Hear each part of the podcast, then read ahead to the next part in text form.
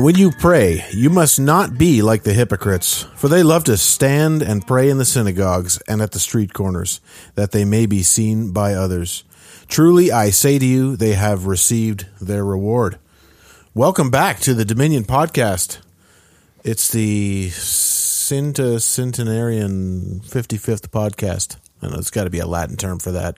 Yeah, don't ask me. 55. Well, I mean, we're we're uh, involved in classical education. We are, We should yeah. know Latin by now. We should. no, we're just making sure other people do. Yeah, we need to talk to Headmaster Ryland. Can we get some Latin up in here?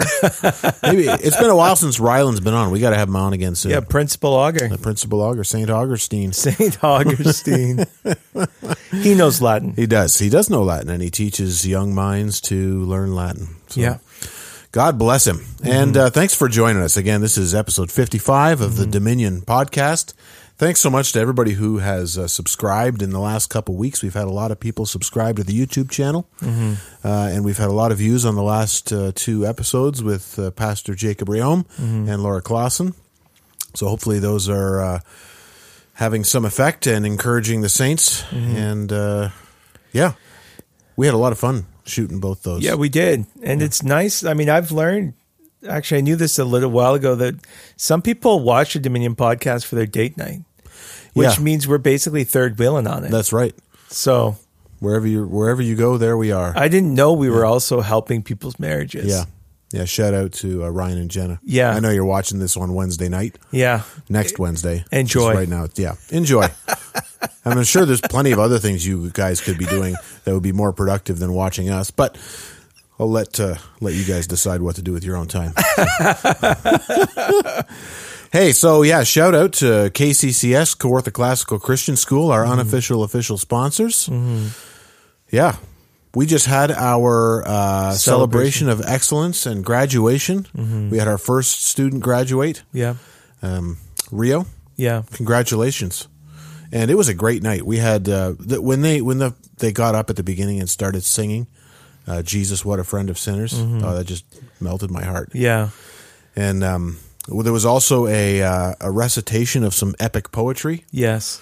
Horatius, uh, Horatius at Horatio at the, bridge. Yeah, twenty a twenty minute long poem recited by memory by uh, two of the older students, which is just mind Phenomenal. phenomenal. So, yeah, that's what we uh, that's what we were doing this One, week. one of my takeaways, and really a plug for classical education, classical Christian education, is that it is built upon a biblical view of what it means to be a human and what a child is and how they learn and develop. And um, it was it was so encouraging. It wasn't a spectacle to see them do this. It was just it served as an indictment on our culture, which treats children like they are dogs or cats or something that Yeah. they are so beneath being capable of any you know worthy aspirations Mm-hmm. except to become narcissistic little you know activists Yeah. and and the people the students um literally for 4 months it took only 4 months to memorize 20 minutes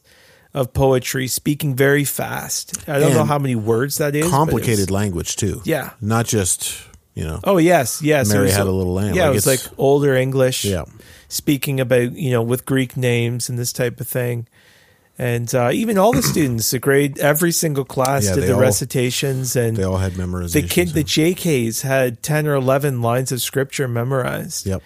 and it it's not because our students are any different in nature than other No, children. but this is what children are capable Yeah. of. Yeah. They're capable of it. And um, I walked away profoundly thankful uh, for what the Lord's done in the school and in the hearts of the children. And, but also just really sad for the missed opportunity for other children um, who don't get to be pushed that way, whether it's in the school or whether it's at home, wherever that is. So, yeah, just children can be pushed and they can be encouraged and they can delight in the rigor, you know, and Yeah. and uh, we need to yeah, give them. you you see that right on the ground because you teach a little bit at the school. I do, yeah. So, what what is that like when you're actually in the middle of these difficult lessons with with the students? Yeah. Like, Well, one of the so I teach history and what I've tried to focus on with the seven eights is a more Socratic method of instruction. So it's it's questions and responses and getting them to move past the memorization of you know names and dates, which are which are crucial, uh, to thinking critically um, in a true sense about what they're learning and applying it to their lives. And I mean, I don't remember really doing that until university, mm-hmm. until seminar. And this is, you know, grade seven and eight, and they're already thinking about, um, uh, they're thinking about the French Revolution and the tearing down of systems and statues and whether that's a good thing, and you know what com- what came up after that, and what's going on in the world around us now, and should we burn books and you know, like we're making yeah. application. Yeah.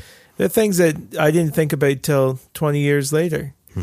And uh, it's just a it's a beautiful thing. Yeah, I mean we we I we both grew up in a system that treated students like information receptacles. Yeah, right. Downloading information. Yeah, but not really trying to awaken that uh, wonder, awaken that wonder in them. Yeah. And when you hear these kids like reciting these poems, even the younger ones that did shorter poems, yeah, uh, some of them uh, was it the the kindergartner or the the uh, which grade was it that did uh, the um, the ride the, the, yeah the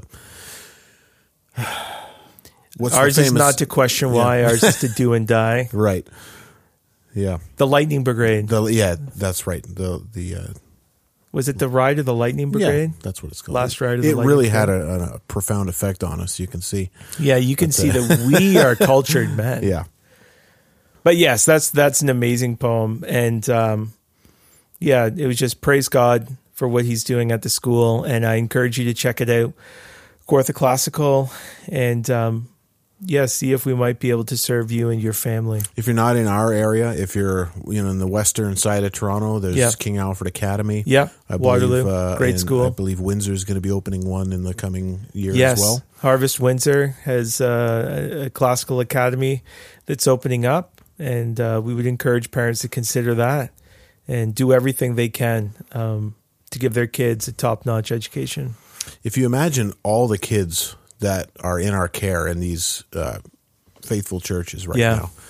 What does that look like in a generation? Yeah. After they've been discipled, yeah, uh, and and raised this way. I mean that it's going to have a huge impact. Yeah. If we can uh, continue doing what we're doing. Well, it'd be interesting to get someone on who can talk more about the monasteries, because what a lot of people don't, a lot of people have a caricature of monks and monasteries as um, totally removed from culture, which in a yeah. sense they were, but they were uh, they preserved culture. They so, did in a sense. It, the, the, initial impulse of monasticism was more of a hermit impulse. Yes, and a lot of the a lot of the early people that became revered by the monks were sort of hermits that would go out in the desert and try and have some type of ecstatic experience. Yeah. Uh, so that was kind of the the beginning of it, but it did turn into yeah. a preservation of information and that's how we still have all well that's a lot of the classical texts, texts that we have yeah. are because of monks. Yeah.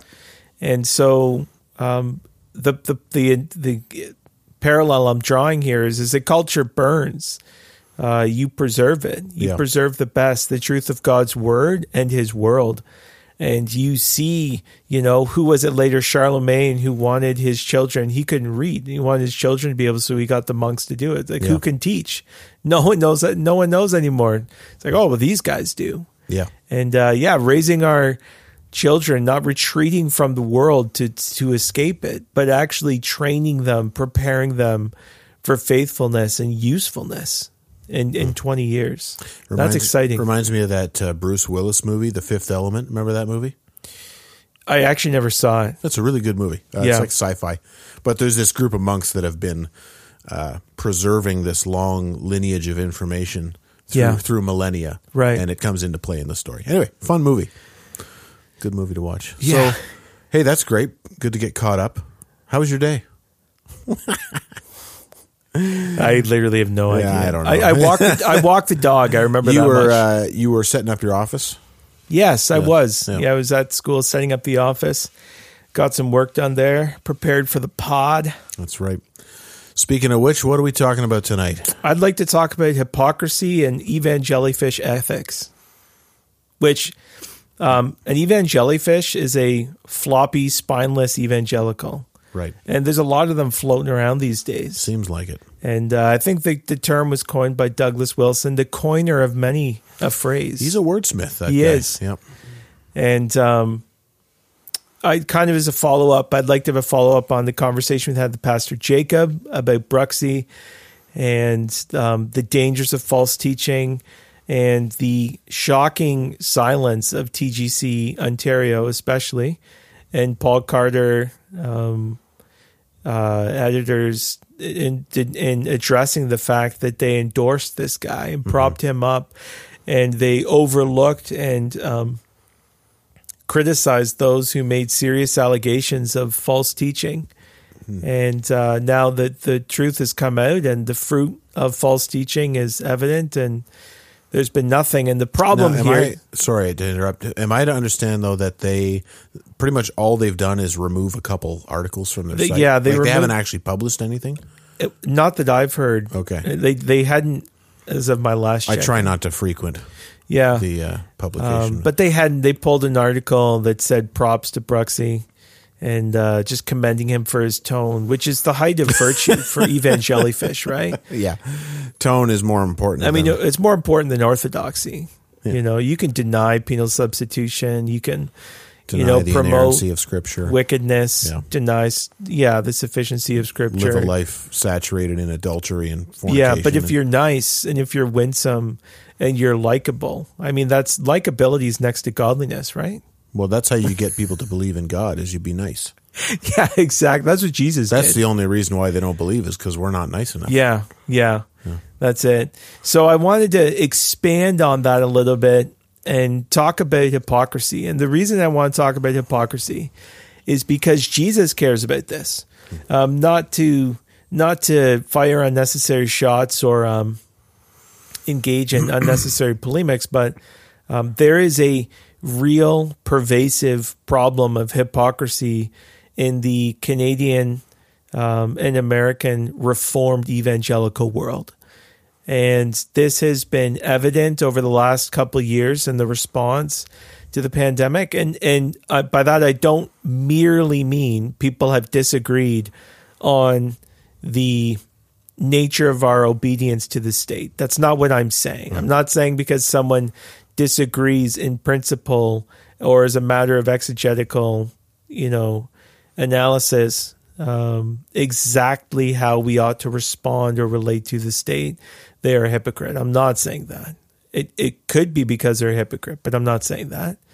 Uh, it is the fruit and the pattern of behavior that they have modeled over the course of the last couple of years in response to this crisis. And if we look at scripture, which we're going to tonight, a lot of scripture, we'll see that it is it is it is characterized as hypocrisy. And Jesus warns his disciples, beware of the leaven of the Pharisees, which is hypocrisy. Yeah. And the word leaven is what leaven is what you put in dough, right? And it's what makes it rise and it spreads throughout it. And um, It multiplies. it's potent. Yeah. It multiplies. And so it's dangerous because we're so susceptible um, to follow it, to embody it, to become it ourselves. And uh, this is something that people, I mean, the danger in the church, according to Jesus and the New Testament in general, is the church.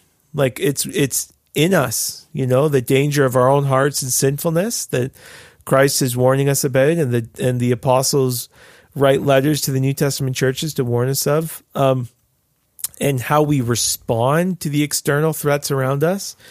Uh, but it's not. It, it's it's our own unbelief that we ought to always be vigilant against, and calling out and uh, repenting of. And when we cease to do that, we are prone, like the Israelites, like the Pharisees, um, to fall into the ditch of hypocrisy. So maybe before we go any further, we can have a definition of hypocrisy. Well, hypocrisy is basically being two faced. So it, it literally, you know, a hypocrite was someone, um, you know, in a Greek play who, who wore a mask, right? It's someone who's masked. So they present themselves as one thing, but they're actually another thing. And so uh, fundamentally, that's what a hypocrite is. It's Right. someone who's not really what they proclaim to be. Right.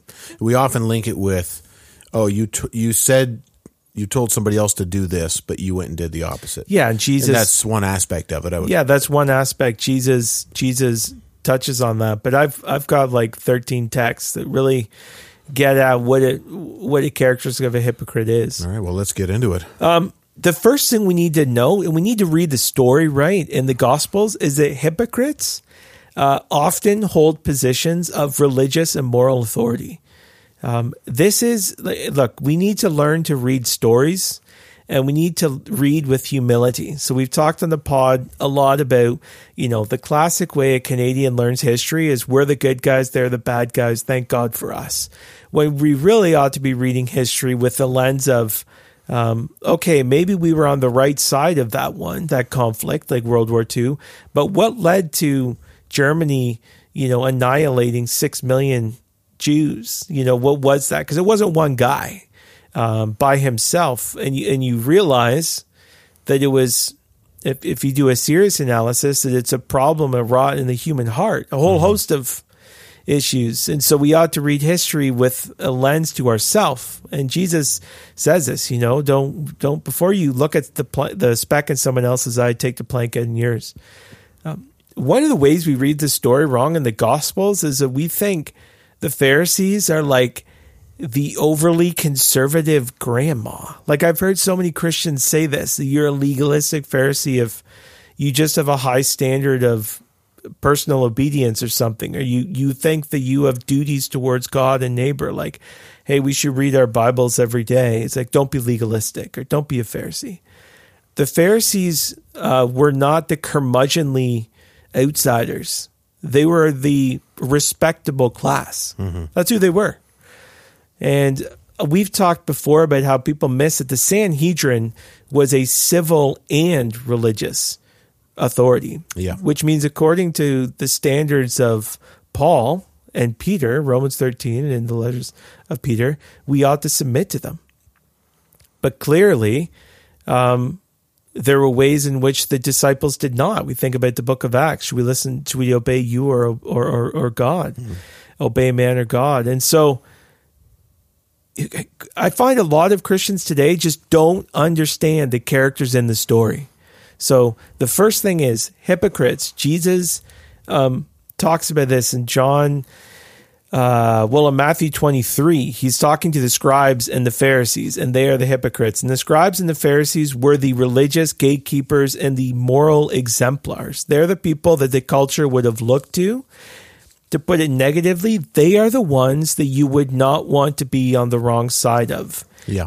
Because of shame. John 9 22, multiple times it says that people avoided following Jesus Yeah. because they were afraid of being put out. That's right. They had the authority to to put you out of the synagogue. yes. Make sure, it'd be like being refused communion or something like that. Yeah. that. But it's importantly out of the respectable middle, Right. right? And so that's where we need to start. Mm. So when we're thinking about hypocrites in our minds, we're thinking about respectable, admired, revered, moral, ethical, religious gatekeepers. That's that's who the scribes and Pharisees were. Um, they are the they are the the hypocrites. Um, some characteristics: hypocrites are concerned with appearing righteous, even at the expense of being righteous. Matthew twenty three is an Right. extended observation of Jesus, a condemnation on the on the hypocrites. Jesus said to the crowds, verse one, and to his disciples, the scribes and the Pharisees sit on Moses' seat, so do and observe what they tell you, but not the works they do. For they preach, but do not practice. Right. So they say one thing, but then they do another thing. And what they're saying was generally right. Yeah. Yeah. And, and he says to listen Yeah. to them, but don't follow them. They tie up heavy burdens, hard to bear, and lay them on people's shoulders, but they themselves are not willing to move them with their finger.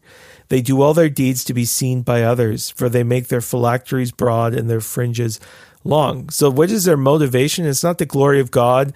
It's not the good of people because they're not even willing to help the people. They're not patient shepherds. They promote the morality and the righteousness that they promote is intended to make them look good. Right. This is Ezekiel's uh, caricature of the shepherds feeding themselves. Yes. Not feeding the sheep, not going after the lost sheep, Yes. but just aggrandizing themselves. Yes.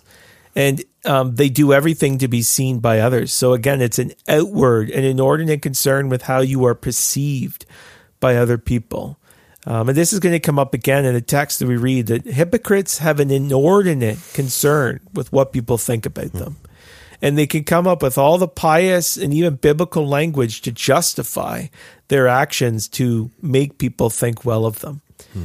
um, we also see that hypocrites appear very morally serious and pious by taking very small, trivial matters very, very seriously. Right. And this makes sense because we're naturally, Yeah. we think someone who is Oh, so attentive. Hey, if you're tithing your mint and dill, you Whoa. you must be like you've gotten that precise with your Yeah. your giving. You would assume that they've tithed the rest. Yes. Yes. If you're, if you are checking off even all those little things, you must have done the big things. Yeah, yeah. Um, but Jesus actually says it's the opposite. Um, Well, woe- that's a real temptation for all of us. Isn't Oh it? yeah, of course, of course. He says, "Woe to you, scribes and Pharisees, hypocrites! For you tithe mil, dill, ugh, mint and dill and cumin, and have neglected the weightier matters of the law, justice and mercy and faithfulness." And one of the ways that they maintain the veneer of righteousness is they highlight the things that are easy to do um, which are simple to do. You know, sprinkle some of your sprinkle some of your spices in front of people, and people will think, "Wow, that guy's really religious, really committed, really moral, really righteous." But actually, in the Bible, the hard thing to do is actually justice and mercy and faithfulness. So, what does this look like now? Well, it looks like people showing moral indignation over the way that someone talks while remaining utterly silent on the oppression and injustice of lockdowns. Right. That's what that looks like. Um, that is a sign of a hypocrite. If you have been um, concerned with the the way the conversation goes and not the vulnerable, um, oppressed, afflicted people in your church and in your culture and advocating for them, you're just a flagrant hypocrite. And and it seems like you're really moral and ethical and righteous because you're showing a great concern over even the way we say things. But Jesus would say it's just actually a sign of hypocrisy. I was thinking about this earlier. Uh, just driving around, I saw you know you see the one lone guy walking around outside with his mask on, and I'm just, hey, I'm kind of sad for the guy, but I'm Yeah. but I'm also thinking like, what is he thinking in his head? And uh, it's kind of hard for me to put myself in that position, but I imagine what he's thinking is, I'm the one who's doing my part. Yeah. Like all these people don't care. I'm the only one that cares. Oh And yeah. You've kind of got that. your COVID theater definitely appears appeals to the self righteous hypocrite because it's like if I put a cloth on my face, it's as if I've like abolished slavery. You know what I mean? It's like I, I'll do these little easy things That's to do. mint and the dill. Yeah, it's like nothing, but it's a sign of my virtue. Right. But really, it's like, you know, you probably still support abortion. You know what I mean? And it's like you're not actually a very moral, ethical person, a righteous person. Um, and your your commitment to tedium is actually an indictment on you, right? Um, and Christians need to get this because the reason Jesus is pointing this out, he's com- he's pronouncing woes, which are curses. He's saying the curses that I promised um, be, as part of the covenant that I've made with you are falling on you. Don't miss this. Yeah. God is pronouncing judgment on the people who appear the most righteous Yeah. the most respectable, the most think of the person that you wouldn't want them to write a blog about you condemning you. If it's someone who wrote a blog and you're like, that guy's an idiot, he's probably not in that category. It's the person who, if they were to write about you or your church, you would feel ashamed. Maybe it's the person you grew up idolizing, Yeah. reading their books, Yes. listening to their Yes. sermons. Yeah. And it's not to say that those people, I mean, there's lots of people who I love and respect and admire who are great, godly, righteous men. If they were to write about me, I'd feel ashamed too. But the point is that the hypocrites are ones that you would also likely be tempted to be ashamed. um, to be put outside of their presence. Um, another way that hypocrites appear righteous, and this is classic, is by identifying themselves with righteous men. And so the Pharisees Right. did this with the patriarchs. Yeah, they built the tombs of the prophets. Oh yeah. yeah. Jesus says in Matthew twenty three thirty, if uh, um, if we had lived in the day of our fathers, we would not have taken part with them in the shedding of the blood of the prophets. Thus you witness against yourselves that you are the son of those who murdered the prophets. Fill up then the measure of your fathers. You serpents, you brood of vipers, how are you to escape being sentenced to hell? Therefore I send you prophets and wise men and scribes, some of whom whom you will kill and crucify, some you will flog in your synagogues and persecute from town to town.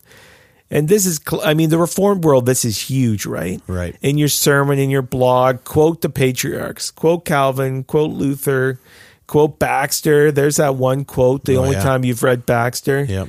Um, quote Owen, quote the Puritans. This is a, of course, get a Puritan quote in there, and you are just, you are a righteous person.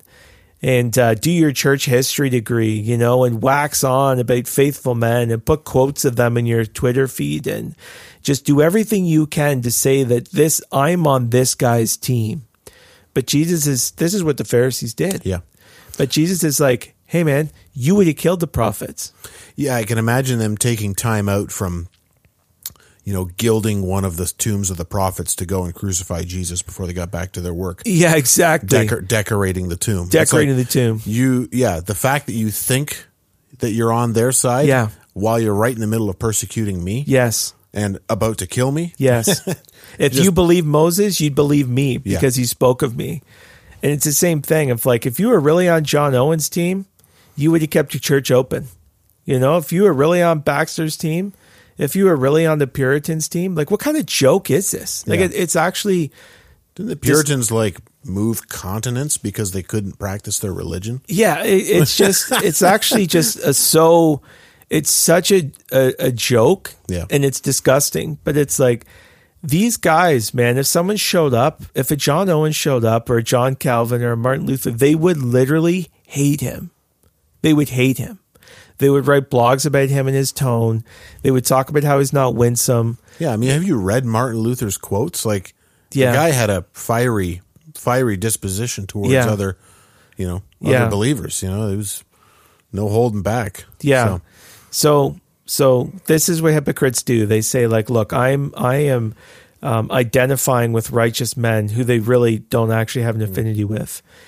Um, hypocrites live for the glory of man and not the glory of God. This is fundamental to what a hypocrite is. In John five forty four, how can you believe when you receive glory from one another and do not seek the glory from the only God?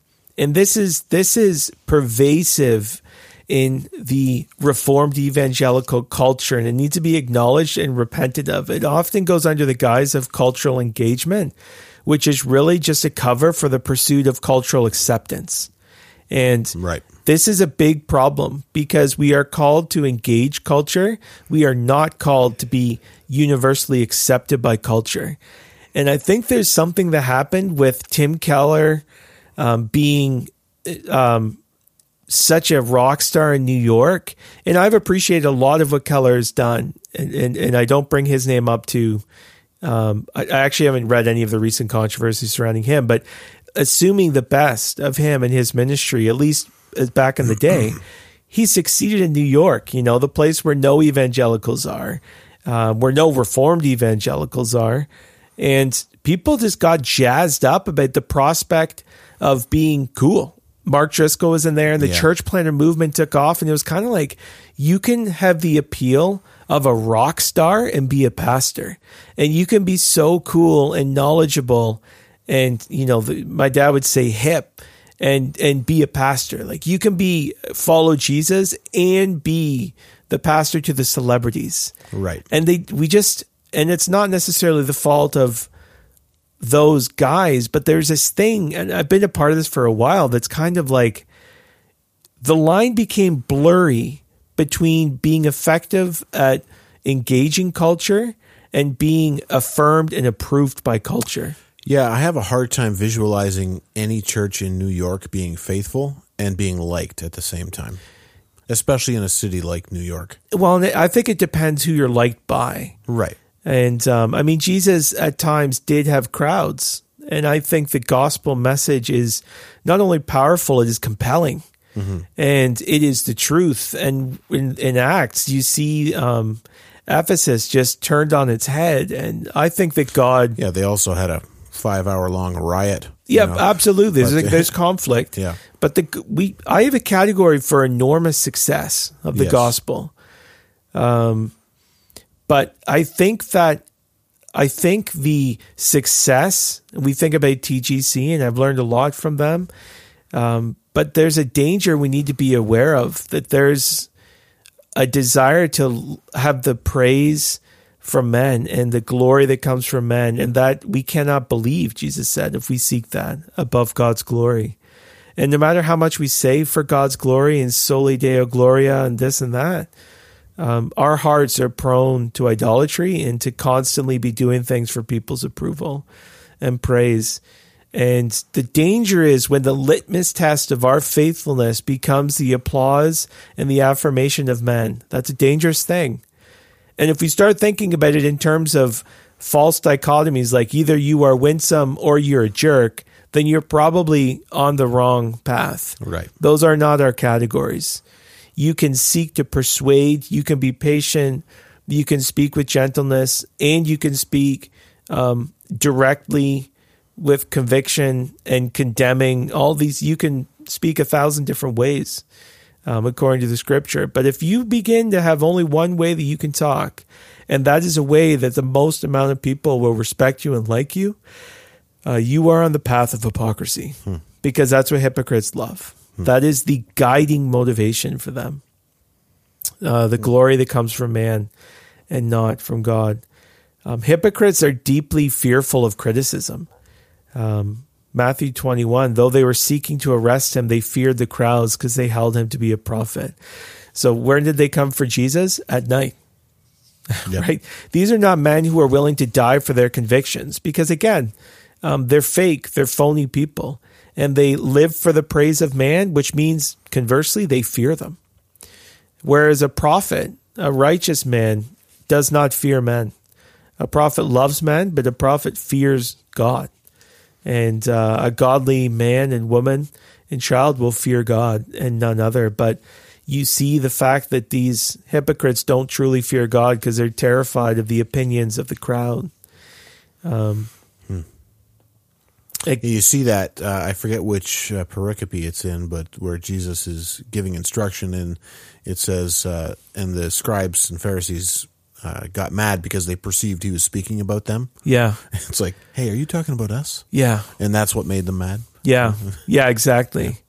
Yeah. Um, hypocrites also resent repentance while trying to appear repentant and contrite. So mm. they can preach a sermon on repentance, and they can talk about the necessity of repentance and but it, when it comes down to it, um, they don't actually like doing it. And Jesus brings this up in Luke 18. Two men went up into temple to pray, one a Pharisee and the other a tax collector. The Pharisee, standing by himself, prayed thus God, I thank you, I'm not like the other men, extortioners, unjust, adulterers, even like this tax collector. I fast twice a week, I give tithes of all I get. But the tax collector, standing far off, would not even lift up his eyes to heaven, but beat his breast, saying, God, be merciful to me, a sinner. I tell you, this man went down to his house justified rather than the other. For everyone who exalts himself will be humble, but the one who humbles himself will be exalted. A, a hypocrite loves to exalt himself and hates to humble himself. Hmm. And in the end, um, a hypocrite's greatest reward is the thanks and the adulation they receive in this world because they won't receive the commendation of God. And it is the wretched and the vile and the poor and the downcast and the needy who acknowledge their depravity and their wretchedness and their need for Christ and his forgiveness that will receive his reward, will be forgiven, will receive his righteousness. And uh, one sign of a hypocrite is that they resent saying they're wrong, they resent humbling themselves.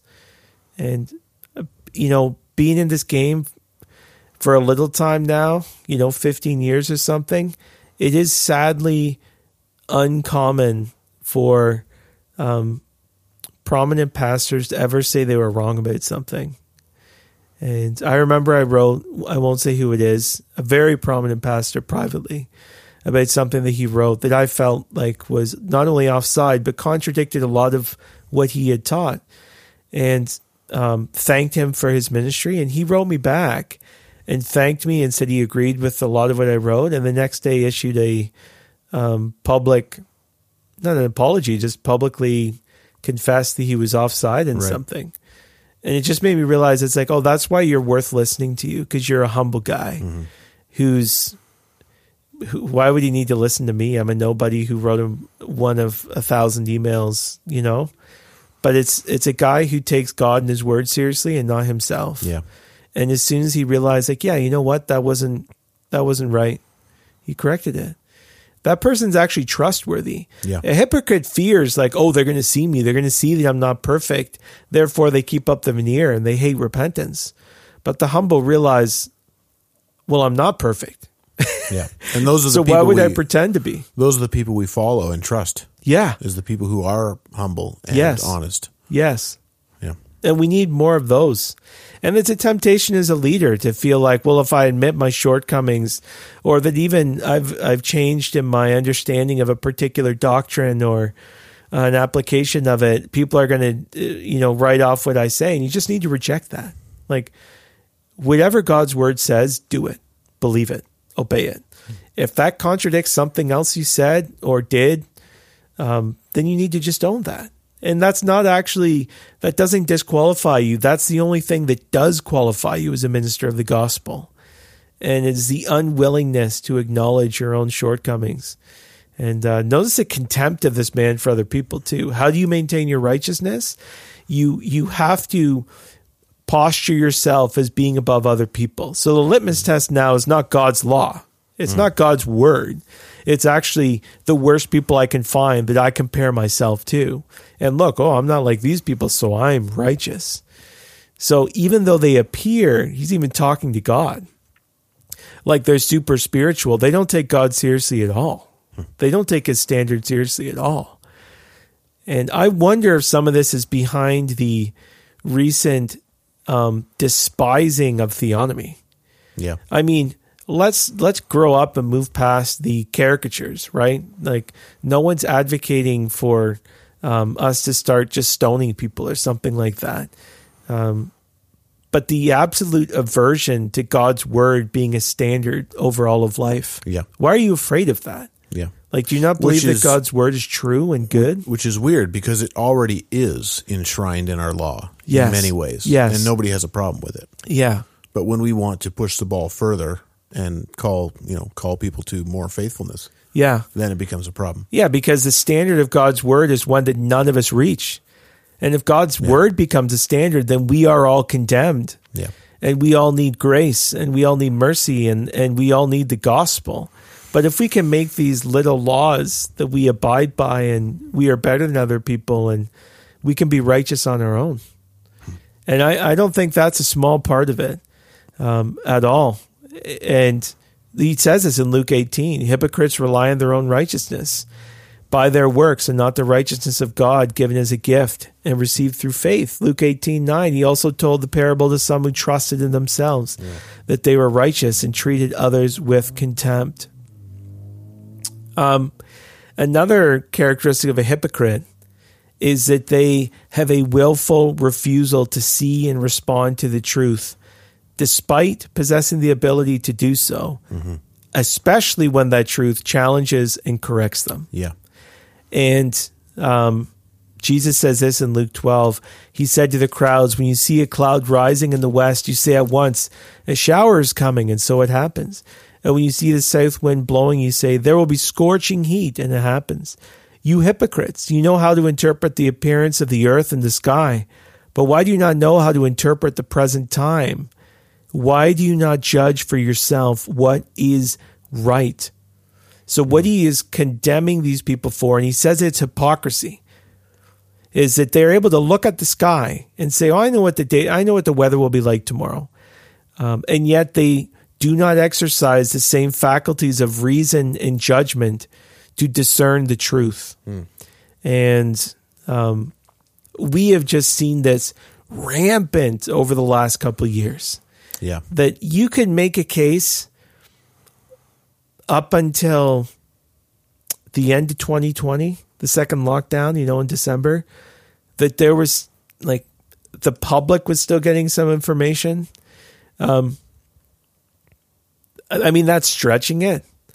But uh, when pastors were still living in the illusion that the state's overreach was justified, um, and that everything they were saying was true, uh, that is either a level of ignorance and naivety that automatically disqualifies you from leadership, um, or it is a sign of a willful denial of the truth. Right. And when my, and when I said before, most guys just stop looking at this point. And this is what I've observed. I haven't and and if you know of someone, I haven't thought of one person who disagrees with me who has read a tenth of what I've read. They are not characterized by a tireless pursuit of the truth. They're they're they are they are content with excuses. Mm-hmm. Look, I've said in my mind this. I'm not going to look at it. I'm not going to look into vaccines. I'm not going to look at the cost of lockdowns. I'm not going to look into our government polity. I'm not going to look into the legal issues surrounding this. I'm not going to look into the consequences on the poor. I'm not going to look at the consequences in our healthcare system. I'm not going to. I'm not going to do any of that. I'm going to close not, my not eyes. Not going to respond to your exegesis of I'm not going to give any more than a tertiary glance at a text and just enough that I can feel in my conscience that I'm justified. And I look around and there's some other guys doing the same thing. Done. Uh, That's just hypocrisy because you don't, hopefully, um, study the text for your sermon that way so flippantly.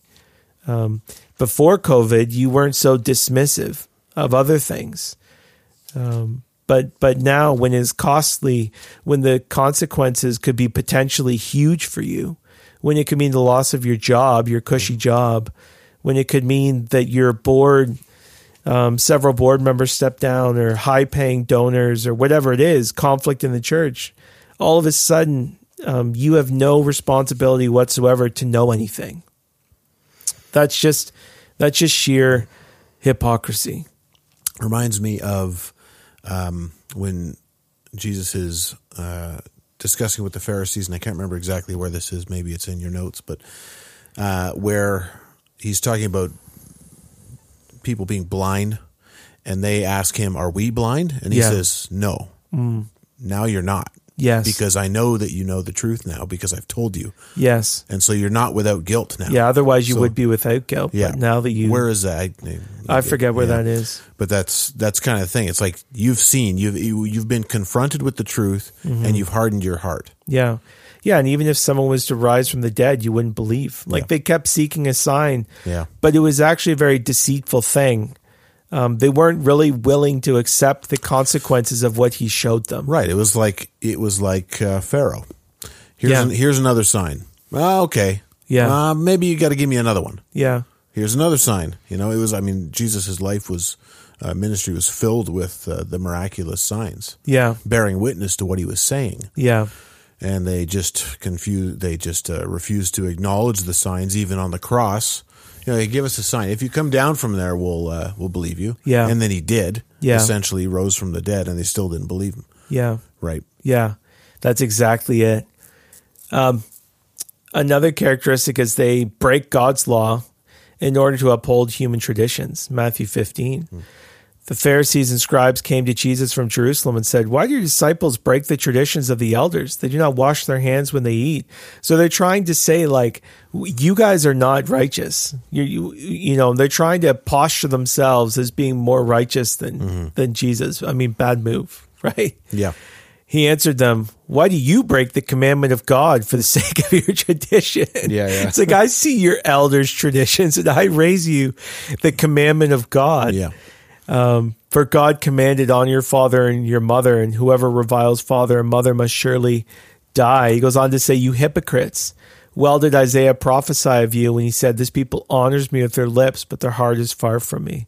In vain do they worship me, teaching as doctrines the commands of men. He wasn't even accusing them of breaking some obscure law in the Yeah. back of Leviticus. Like this is in this is in the, the Ten Commandments. Yes. This is in the Decalogue. Honor Yeah. your father and your mother. You're not even doing that. Yeah. You found a way to get around that one. Yeah. But you'll wash your hands before you eat. Well, and, think- and you think you're righteous for it. Yeah, and think about this how they obscure what God has plainly commanded in order to uphold what God has not said. Right. So think about even going back to the closing churches. Um, Paul Carter wrote an article, and the title of it insinuated that there was no moral obligation in the New Testament to gather together on the Lord's Day. And it was an exegesis of Hebrews 10, which was bad, by the way. Well, if that's your conclusion, then yeah, that's bad exegesis. Yeah, and but the point is, you know, Wyatt Graham was stumbling over himself later to say, no, he wasn't making a general reference to our obligations. He was just commenting on a particular text, which was deceitful and disingenuous um, and cowardly on his part. And what Paul was doing is trying to get around the moral responsibility that virtually every Christian from every culture at every point in the church's history has known, Yeah. which is there is some kind of obligation on believers to gather together the Lord to gather together on the Lord's day. Everyone. It's even in our name. The ecclesia, Yeah, the the- church, yes. means the assembly. Yes. and so the attempt to obscure what is not only plain in the text, but commanded explicitly. explicitly, explicitly commanded and even put negatively do not forsake um, uh, gathering together right assembling and the dangers that come with that the attempt the underhanded uh, conniving deceitful attempt to undermine that to the effect of which is to make people feel I don't have a duty to go to church therefore I'm not neglecting what God commands right. is a sign of hypocrisy Right. It's so this this type of hypocrisy would be trying to make God's word conform to your desires and your intellect and your actions. yeah Right? You want you want this to conform to whatever you like doing yeah or whatever you think is expedient. Yeah. Yeah. And you have clever ways of obscuring what is plain if it's hard for you to do it. Right. And, um, and, and placing burdens on other people and coming up with traditions, you know, the way that we ought to speak, for example, the tone, winsome, whatever, whatever in the world winsome is, um, that's what we must be. So, and TGC does this all the time. I just read that article in light of Roe Oh, versus goodness, Wade. Yeah. And you know, and after Roe versus Wade, choose compassion over culture war. And he actually says now isn't the time for the church to beat its chest in celebration of the victory in the culture war. This Yeah. is a moment for us to step So- up in love. It's like Let me translate that. Uh, the slaves have been emancipated, but don't don't uh, celebrate too hard because those slave owners are hurting right now. yeah, exactly. You know. it's it's it's it's with Christian language, um, Yeah. totally deceitfully creating a new reality. Yeah. It's like the culture war is whatever that is. It's antithetical to love, and if you are happy to see Roe versus Wade fall, is the subtext. You're engaged in the culture war, and you're not loving. Yeah. but it's like. The only thing we're celebrating right now is the fact that children can't be murdered to the degree that they were before. yeah. It's like that is love. But to disingenuously posture oneself and create a narrative whereby to celebrate or to rejoice um, that evil and wickedness has in some way been lessened and that the oppressed have been raised up and the needy have been um, defended. Um, I mean, this is this is every Christian should respond that way. But this, the fact that this got printed in a huge Reformed evangelical publication, um, is a sign of just how deep the rot of of hypocrisy and how profoundly immoral we Yeah. have become.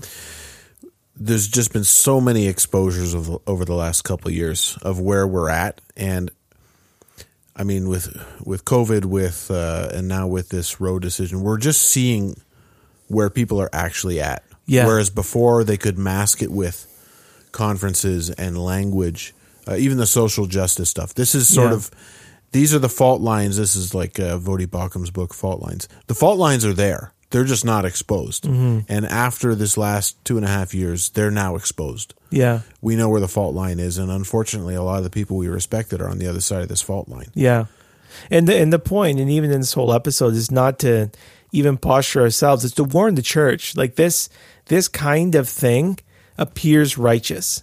And and the morality and the righteousness that they promote is not biblical righteousness. And mm-hmm. in some ways, it is actually an inversion of what God considers righteous. And they are on a, a lot of guys are on a dangerous path.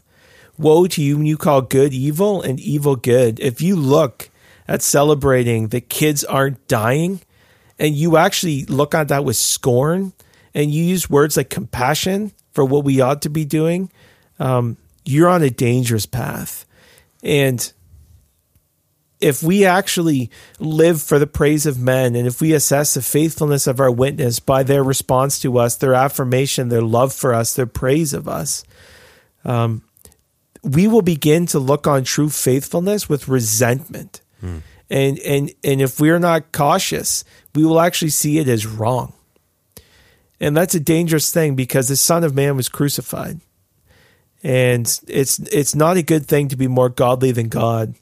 And Jesus Christ loved perfectly, ex- expressed perfect compassion, said every word the precise way he was supposed to according to God's law. And in the end, he was killed by the hands of bitter, resentful, hateful men who were the moral, ethical, religious leaders of his day. So if you are setting up a path of discipleship following that guy that avoids those things, it is literally not Christian. This is not a this is not a, a schism. This is not a uh, unnecessary engagement in polemics. This is literally a warning to the sheep against the leaven of the Pharisees. Right. And that's important too that we don't take the um, warnings against hypocrisy to only apply to people in leadership. Yeah, Right. There, Jesus is using them as examples for us. because people follow them. Yeah, because people follow them. They So- listen to them, they read them, and they follow their example.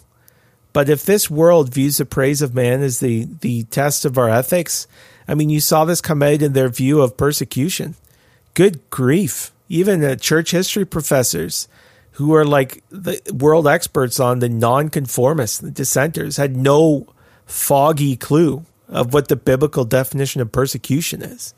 Saying things that I would have heard at like a youth group when I was in grade seven, you know? And the irony is that these guys, the guys who come out, came out so loudly denying that there was persecution are people who are doing that to avoid persecution Yeah. because persecution in the Bible includes the slander and the scorn of men. And it's the very thing that they fear. And it's the very thing that they avoid at all costs. And so, in their avoidance of, of, of scorn, of the shame that comes with following Jesus, they try to act like there's nothing to see here. There's no real persecution. And it's just, again, another example of hypocrisy. So I just felt burdened. The more I read, the more I see prominent people. I look at the last couple years. There needs to be a reckoning. There needs to be an acknowledgement that there is a rot in the core of this. And this is not to be unnecessarily divisive. This is to welcome, as Paul did to Peter, um, to men who stand condemned for their hypocrisy to repent Yeah. and to acknowledge and that you are filled with the love of men's praise and you are a coward and we all have this in us Yeah. i have this in me and you have this in you No, I don't. I I'm just kidding. Yeah, I got it big time. i got it big time Big time, boys. the beta host Beta host. That's me. but we do, we just need to call a spade a spade Yeah. and uh, be cautious because the evangellyfish ethics are really not ethical Yeah. let If, the listener if hear somebody's if somebody's preaching nuance, be very be very careful. Yeah There's a right place for nuance, but usually when people are touting it, they're trying to get you to be soft on something. Yeah, nuance in the Bible serves the purpose of moral clarity and conviction, which should lead to action. Um, deceitful so-called nuance serves a purpose of obscurity. Obfuscation. Yeah. That's the that's the purpose of it. Has God really said? right? Did he really say that? Do you really need to do that? That's that's demonic, deceitful Right. nuance, obscuring what's clear and obvious. Well, that's really helpful. That's really helpful and encouraging. A lot to think about. Mm-hmm. Uh, you got any books on the go? I What's- do. What's going on? What are you reading? I'm reading um his name's Schlossberg, Idols for Destruction. That sounds good. I started that literally just cracked it open. I'm preaching on Acts 19, 21 and uh, the riots Yeah. and just what great, happens. Great is Artemis of the Ephesians. Yeah. And just the gospel confronts idolatry and um, what do you happens. see? Do you see an analog? Like when I when I read that passage, I just think of all these people in the streets like screaming for their right to murder children right now. yeah. Like yeah, Yeah. Oh, it's so it's, it's it's just this mindless uh, Yeah. repetition of these really bad arguments over and over, and, Yeah. and that's like that great as Artemis of the Ephesians. They just keep yelling it over and over for hours Yeah. on end. You know, Yeah. Um, yeah, it's a great text and I'm going to be digging more into it tomorrow, but. I'm excited. I'm also reading uh picked up Wilberforce's a, a biography on Wilberforce by Metaxas. Nice. Didn't even know I had it. I think I've got that actually. It's so good. Is it? Yeah, Metaxas is a great writer, and one of the observations I had was um, Wilberforce faced. It's easy, like we do of the prophets, right? You look back and you give them honor, but they were not honored in their day, Yeah. and he faced a lot of scorn and criticism, even from the church, for what he did. And uh, it was an uphill battle. So I'm excited to get into it as we've been talking, you know, on the podcast and with Laura just about abortion and how we can move forward. I just want to read about a guy who gave himself to abolishing a heinous practice that was so embedded in the structure of society. He almost single handedly Yeah. is responsible for the end of the slave trade. Yeah. And just think, what lessons can I learn and how has the Lord worked and what can we do in our day? I think though he's really guilty of Christian nationalism. Trying to get Christian morals applied in, in politics. Yeah, God that's, forbid. That's Christian nationalism. We shouldn't be doing that. No, no. Right. Anyway. Loving your neighbor would be a terrible thing. Oh yeah. I just finished a biography of uh, a missionary named Joe Cannon. Okay. Uh, Andrew, uh, our friend Andrew, gave that to me. Uh, he's got a bunch of these missionary biographies. Cool. It was really interesting. He went to uh, Japan, Papua New Guinea, uh, and That's some tough soil. Ukraine. Uh, yeah, pretty crazy. Some of the stories. what time period is This this? is so he died, I believe, within the last fifteen years. Okay. but he was on the he was in the field for like sixty five years. Wow. Grew up in Toronto, and uh, but ended up being mostly based out of the states. Uh, but the story, the, the the author told stories of some of the previous missionaries in the areas that he was into, and one of the one of the stories was from Fiji, which is is only recently been Christianized in a sense, only recently been um, you know uh, preached the gospel to, and up until the mid 1800s they were still cannibals. And uh, missionary missionaries went and uh, began Hmm. Oh, yeah. converting the Fijians to Christianity, and now it's largely largely a Christian culture to some or amazing. But then the Fijians became missionaries to all the other islands in the area, and they would go to they would they would basically you know they would go and preach the gospel in Fiji, and a, a city would be converted, a town or a village would be converted, and all the all the people would be like, "Well, we got to go now. Now we have to go." Wow. and basically the the men would build a casket, put all their belongings in the casket, and get on a boat and go. And most of them never came back because they were going to these cannibalistic islands and remote tribes in the in the uh, heartland of uh, Papua New Guinea. Wow. where it's like no nobody's ever no outsider has ever been there. Yeah. and so they just went knowing that they were probably going to die It's amazing. just wave after wave of these missionaries from Fiji going. Yeah, it was it was pretty amazing story. Yeah. there was a video that went viral a year or two ago about the I believe it's the Fiji rugby team singing Oh my goodness! a worship song. Didn't you show me that? I showed you that. It was so good. Yeah, yeah. It still brings tears to my eyes when I see that. And to think that those that country has only had the gospel for like Yeah. less than 200 years kind of thing. yeah, they're singing uh, uh, sort of a modernized version of Revelation 13, talking Okay. about the the martyrs who have overcome by by the blood of the Lamb and the word of the Lord. So Yeah, so by good. the blood of the Lamb and the word of the Lord. So it's good. a mem- it's a catchy melody too. yes. It's a good song. Yeah. Yeah. Maybe I'll throw that on as our end music this Yeah, week. that's good. We'll see. Yeah. Awesome. Well, that's uh it's a pretty long episode. Not not as long as Pastor Jacobs. I think that's still the record for us, but Another one down on the pod. Hope it was That's a good right. date night. yeah, yeah, to uh to all the people having a date, you know, maybe time to turn the TV off and go enjoy the stars outside or something Yeah. like that. Yeah. Stop listening to to white guys bloviating. And if you're a white guy and you don't have your own podcast, what are you doing? Like, what are you even doing with your life? Isn't that what white guys do? Is sit around and talk? It and then- and then make a podcast out Yeah. of it? Yeah. Happened to us. Yeah. It can happen to you. Well, thanks very much. We'll leave you with this. Oh, yeah. May he have dominion from sea to sea and from the river to the ends of the earth. May all kings fall down before him, all nations serve him. We'll see you next time.